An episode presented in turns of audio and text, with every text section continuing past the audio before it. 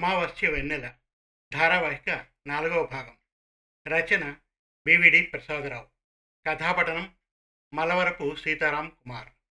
జరిగిన కథ taxi driver Sriramana నీతి నిజాయితీలు ఉన్న యువకుడు. అనుకోకుండా అతని ట్యాక్సీ కింద చంద్రిక అనే యువతి పడుతుంది. గాయపడ్డ ఆమెను అతనే హాస్పిటల్లో చేరుస్తాడు. ఆమె తల్లి సావిత్రి చెల్లెలు ఇంద్రజ హాస్పిటల్కి వస్తారు. నిజానికి ఇంటర్వ్యూ కోసం వెళ్ళిన చంద్రికతో అసభ్యంగా ప్రవర్తించబోతాడు కామేశం. అతన్ని తప్పించుకునే ప్రయత్నంలోనే ఆమె నడుపుతున్న స్కూటీ శ్రీరమణ కారు కింద పడుతుంది. చంద్రిక వైద్యం ఖర్చులు తను భరిస్తానని చెబుతాడు శ్రీరమణ.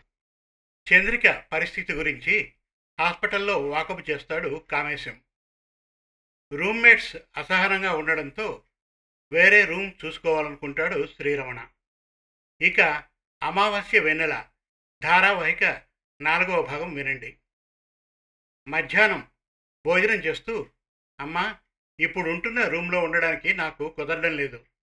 రోజు నా రావడాలు రాత్రి రెండైపోతుంది నాలుగు గంటలే పడక చెబుతున్నాడు శ్రీరమణ.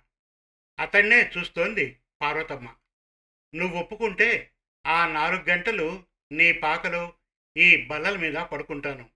ఆ సమయంలో నువ్వు తలుపు తీయవలసిన పని కూడా ఉండదు. నువ్వు లోపలే పడుకో. తెల్లారకే తలుపు తీయి. నా కొద్ది సామాను నీతో లోపల పెట్టు. చాలు. చెప్పడం ఆపాడు శ్రీరమణ. చిన్నగా నవ్వుతూ నీ కష్టాలు చెప్పవు. అన్నిటికీ సర్దుకుపోతావు. ఏమిటి నాయనా నీ వాలకం? అంది పార్వతమ్మ. శ్రీరమణ ఏమీ అనలేదు. ఆవిడనే చూస్తూ ఉన్నాడు.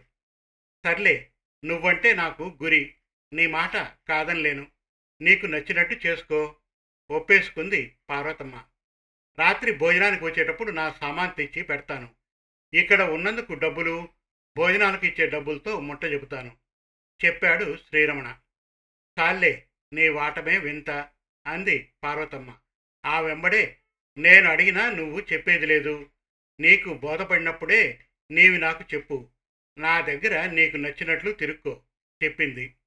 శ్రీరమణ భోజనం చేస్తూ ఉన్నాడు. పక్షం రోజుల తర్వాత నేను రోజు రావడంతో మీ సంగతులు దగ్గరగా చూస్తున్నాను. చెబుతున్నాడు శ్రీరమణ. సావిత్రి వింటోంది. తల్లి చెంతనే ఇంద్రజ ఉంది. చంద్రికకు ఐవి ఫ్లూయిడ్ ఎక్కుతోంది. మీకు టైలరింగ్ ద్వారా ముట్టిందే ఆదాయంలా తోస్తోంది. ఆగాడు శ్రీరమణ. అంతే. సావిత్రి అనేసింది ముభావంగా. ఇంద్రజ ఏం చదివావు? మ్యాథ్స్ వచ్చా? అడిగాడు శ్రీరమణ. Inter MPC. నాకు మ్యాథ్స్ అంటే భలే ఇష్టం. గొప్పగా చెప్పింది ఇంద్రజ ఆ వెంబడే అయినా ఏం లాభం? తర్వాత చదువు కుదరలేదు. నొచ్చుకుంది. చొరవ తీసుకుంటున్నాను అనుకోకపోతే నాదో సహకారం. ఆగాడు శ్రీరమణ. అతన్నే చూస్తున్నారు ఆ ఇద్దరు. నేను ఆరుగురు టెన్త్ క్లాస్ పిల్లల్ని రోజు కారులో తిప్పుతున్నాను. వాళ్ళంతా ఒకే అపార్ట్మెంట్ వాళ్ళు. వాళ్ళ మాటల్ని బట్టి వాళ్ళకు మ్యాథ్స్ ట్యూషన్ అవసరంలా ఉంది. నువ్వు వాళ్ళకు ట్యూషన్ చెప్పొచ్చుగా? చెప్పాడు శ్రీరమణ. ఆ వెంబడే సరేనంటే వాళ్ళతో నేను మాట్లాడగలను చెప్పాడు శ్రీరమణ. ఇంద్రజ తల్లిని చూస్తోంది. సావిత్రి తనని చొరచొరా చూస్తూ ఉండడంతో చెప్తాను ట్యూషన్ చెప్తాను అనేసింది ఇంద్రజ. ఇది చెప్తుంది. ఎంతో కొంత ముట్టడం మాకు అవసరం అంది సావిత్రి శ్రీరమణతో. సరే రేపు వచ్చినప్పుడు దాని గురించి మీతో మాట్లాడగలను చెప్పి అక్కడి నుంచి వెళ్ళిపోయాడు శ్రీరమణ. మీ పిల్లలకు మ్యాథ్స్ కొరకు ట్యూషన్ కావలసినట్లు ఉంది. నాకు తెలిసిన ఒక ఆమె ఉంది. తన చెంత ట్యూషన్ పెట్టించండి. మీ పిల్లల్ని నేనే తీసుకువెళ్ళి తీసుకువస్తూ ఉంటాను. నాది పూచి. ఎంతో ఇదిగా చెప్పాడు శ్రీరమణ ఆ పేరెంట్స్తో. అవునా? నువ్వు చాన్నాళ్ళుగా మా పిల్లల్ని తిప్పుతున్నావు. నీలో మంచి కేరింగ్ ఉంది. సో కానీ అనేసింది ఒక తల్లి. మేము మా పాపను పంపుతాం. నెల రోజులు మాత్రం చూస్తాం. బాగుంటేనే కంటిన్యూ చేస్తాం. చెప్పింది మరో తల్లి. మేము అంతే అన్నారు మిగతా తల్లులు. శ్రీరమణ సంతోషపడిపోయాడు. తెల్లారుతూ ఉండగా ఎప్పటిలాగే పార్వతమ్మ తలుపు తీసుకుని బయటకు వచ్చింది. వీధి కొళాయి వద్ద బట్టలు ఉతుక్కుంటూ శ్రీరమణ అగుపించాడు. పార్వతమ్మ బాగా నొచ్చుకుంది. నిలదీసింది. ఏం? నా కొడుకులా అనుకుంటున్నాను. నీ బట్టలు నేను ఉతికి పెట్టరాదా? అంది. శ్రీరమణ ఏదో చెప్పబోయాడు. పార్వతమ్మ జోరయ్యింది దాంతో శ్రీరమణ తగ్గక తప్పలేదు. ఎప్పుడూ ఇవే బట్టలు అనిపిస్తున్నాయి రెండు జతలు కొనుక్కోరాదు అంది. చాలే అమ్మా సరిపోతున్నాయిగా అనేశాడు శ్రీరమణ. తర్వాత నాలుగు పూటలు గడిచాక డ్యూటీకి సిద్ధమవుతున్న శ్రీరమణతో ఇదిగో రెండు కొత్త జతల బట్టలు. నీ పాత బట్టలను కొలతగా చూపి తీశాను. నీకు సరిపోతాయి. వద్దనకు. నా మీద ఒట్టు. టకటకా చెప్పేసింది పార్వతమ్మ. ఒక కవర్ అందిస్తూ శ్రీరమణ డంగు అయిపోయాడు. తీసుకో తల్లిగా తీశాను. అంతే. గట్టిగా చెప్పగలిగింది పార్వతమ్మ. ఇంకా ఆ కవర్ను అందుకోలేకపోతున్నాడు శ్రీరమణ. నీకు బాగా కుదిరినప్పుడు ఒక కొడుగ్గా నాకు ఒక బట్ట పెట్టు నేను తీసుకుంటాను చెప్పింది పార్వతమ్మ. ఆ కవరు అందుకున్నాడు శ్రీరమణ. పది రోజుల తర్వాత గిరి ఫోన్ చేస్తున్నాడు. శ్రీరమణ ప్యాసింజర్స్తో కారులో ఉన్నాడు. ఆయన ఆ కాల్కు కనెక్ట్ అయ్యాడు. చెప్పు అన్నాడు. రమణ ఏడా? అడిగాడు గిరి. కిరాయికి బండి తోలుతున్నా చెప్పాడు శ్రీరమణ. అట్టానా? నీతో మాట్లాడాలి చెబుతున్నాడు గిరి. అడ్డై అరగంట తర్వాత మాట్లాడదాం చెప్పాడు శ్రీరమణ. అర్జెంట్ మ్యాటరు నీకు ఖాళీ కాగానే కాల్ చేయవా? గిరి కోరాడు. సరే కాల్ కట్ చేసేశాడు శ్రీరమణ. రమారమి అరగంట తర్వాత గిరికి ఫోన్ చేసి ఇప్పుడే ఖాళీ అయింది అన్నాడు. అదే నువ్వు ఏడున్నావు?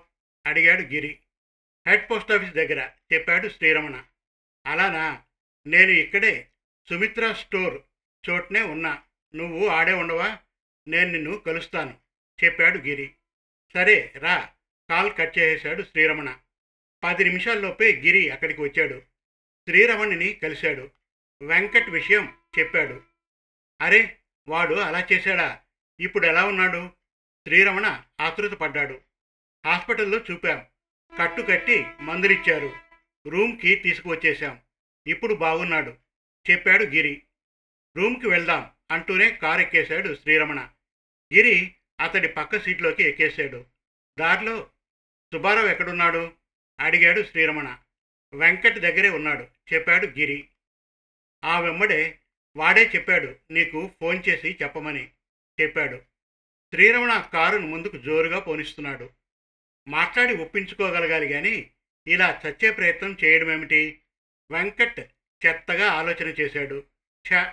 విసుక్కుంటున్నాడు శ్రీరమణ. గిరి ఏమీ అనలేదు. శ్రీరమణనే చూస్తూ ఉన్నాడు. కారును ముందుకు పోనిస్తున్న శ్రీరమణ అప్పుడే గుర్తుకు వచ్చినట్లు కదిలాడు. జేబులోని ఫోన్ను తీశాడు. టేబుల్ మీద రింగ్ అవుతున్న తన ఫోన్ను తీసుకుంది సావిత్రి. హలో రమణ అంది. అమ్మా ఈరోజు చంద్రికకు ఇంజెక్షన్ ఉంది. హాస్పిటల్ నుండి వచ్చారా? అడిగాడు శ్రీరమణ. కారుని స్లో చేస్తూ ఇంకా లేదు చెప్పింది సావిత్రి. వచ్చే టైం వస్తారు నేను రాలేను మీకు డబ్బులు ఇచ్చానుగా అందులోంచి వచ్చిన వారికి రోజువారీ డబ్బులు ఇచ్చేయండి చెప్పాడు శ్రీరమణ.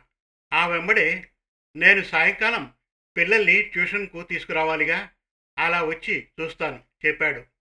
అలాగే అనేసింది సావిత్రి. శ్రీరమణ ఆ కాల్ కట్ చేసేశాడు. పది నిమిషాల తర్వాత తాను గతంలో ఉండే ఇంటిలో ఉన్నాడు శ్రీరమణ. గిరి చెప్పాడు నువ్వు చేసిన పని బాలే వెంకట్తో అన్నాడు. వెంకట్ తల దించుకునే ఉన్నాడు. వీడి సుజాతకి సంబంధం చూశారట చెప్పాడు సుబ్బారావు. వీడు మాట్లాడడేమిటి? ఏమిరా ఏం జరిగింది? అడుగుతున్నాడు శ్రీరమణ. బెదురు బెదురవుతున్నాడు వెంకట్. వివరంగా చెప్పరా? రెట్టిస్తున్నాడు శ్రీరమణ. నెమ్మదిగా తలెత్తి శ్రీరమణను చూస్తూ సారీరా నీకు నేను సాయం కాకపోయినా నువ్వు నాకు సాయంగా రావడం నీ గొప్పేరా అన్నాడు వెంకట్. ఆ వెంబడే తప్పు చేశానురా చెప్పాడు కూడా. తాళ్ళే ఇప్పుడు ఆ కబుర్లొద్దు. అవకాశం బట్టే చేతలు ఉంటాయి తేలిగ్గా అనేశాడు శ్రీరమణ. ఇంకా ఉంది. అమావాస్య వెన్నెల ధారావాహిక ఐదో భాగం త్వరలో. మరిన్ని చక్కటి కథల కోసం కవితల కోసం వెబ్ సిరీస్ కోసం మన తెలుగు కథలు డాట్ కామ్ విజిట్ చేయండి. Thank you.